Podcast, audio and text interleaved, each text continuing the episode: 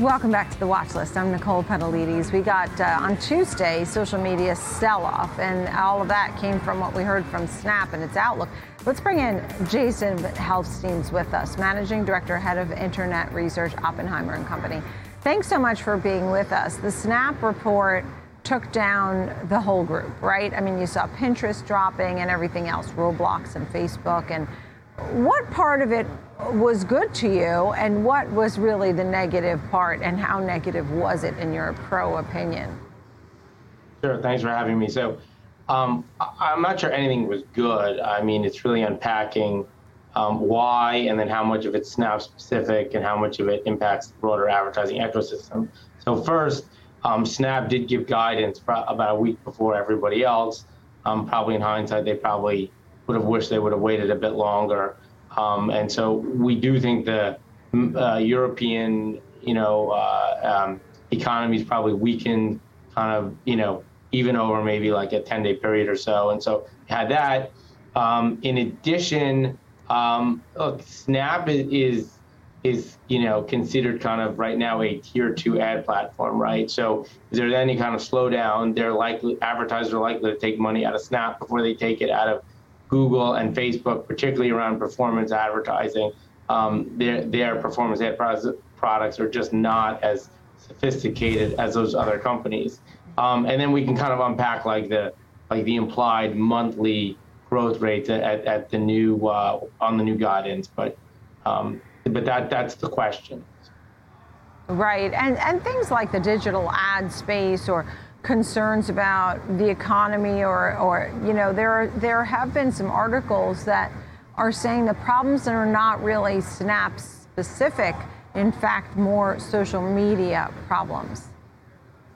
I mean, as far as we can tell, that you're not seeing broad weakness um, you know, within U.S. advertising right now. The weakness is largely out of Europe, um, and there really isn't kind of the panic that you'd see if advertisers were actually reducing their budgets now.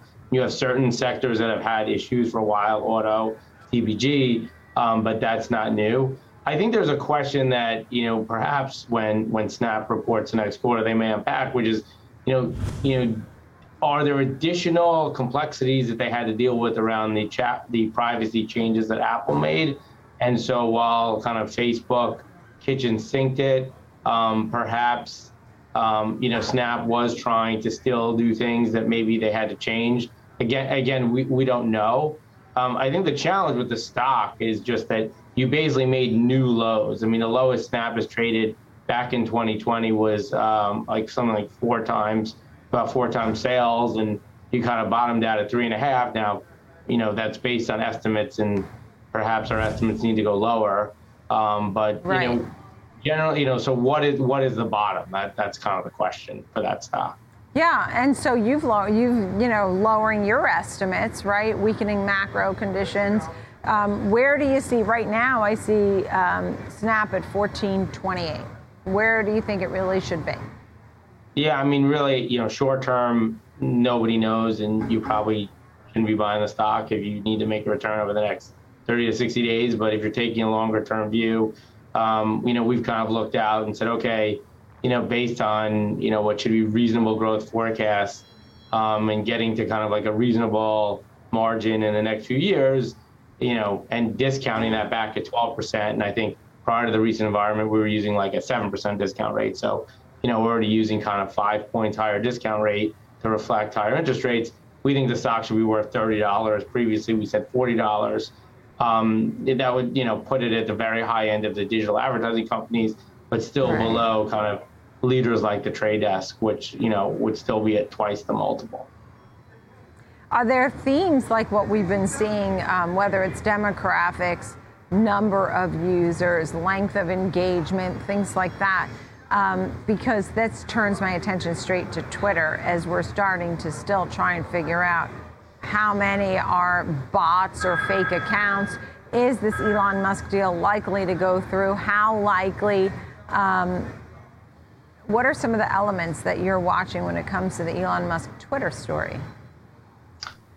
So, um, I mean, as far as from an engagement standpoint, I mean, they've kind of told you that engagement is is slowing and kind of you know, it's basically disappointing, and there were some restatements, um, you know, and how much of that was miscounting versus bots versus something else. But they've already kind of told you that there was kind of a restatement amongst their um, active users.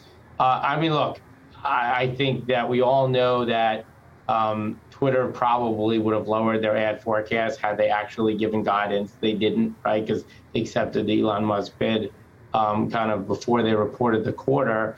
And so, look, I mean, you know, if if the bid wasn't on the table, would Twitter stock be under thirty dollars? I mean, you know, or even lower. I mean, again, it's all mark to market, and when right. the peers are declining kind of almost every day, um, you know, that, that definitely would imply a lower stock price. So look, I mean, you're still trading well away from the bid.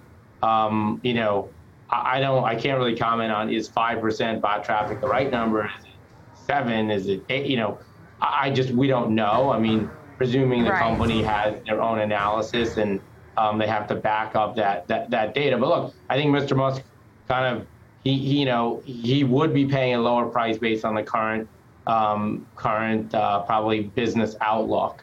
Um, and so, really, at this point, it's probably a, you know, something for them to negotiate and, and the courts potentially to decide if they can enforce the original deal.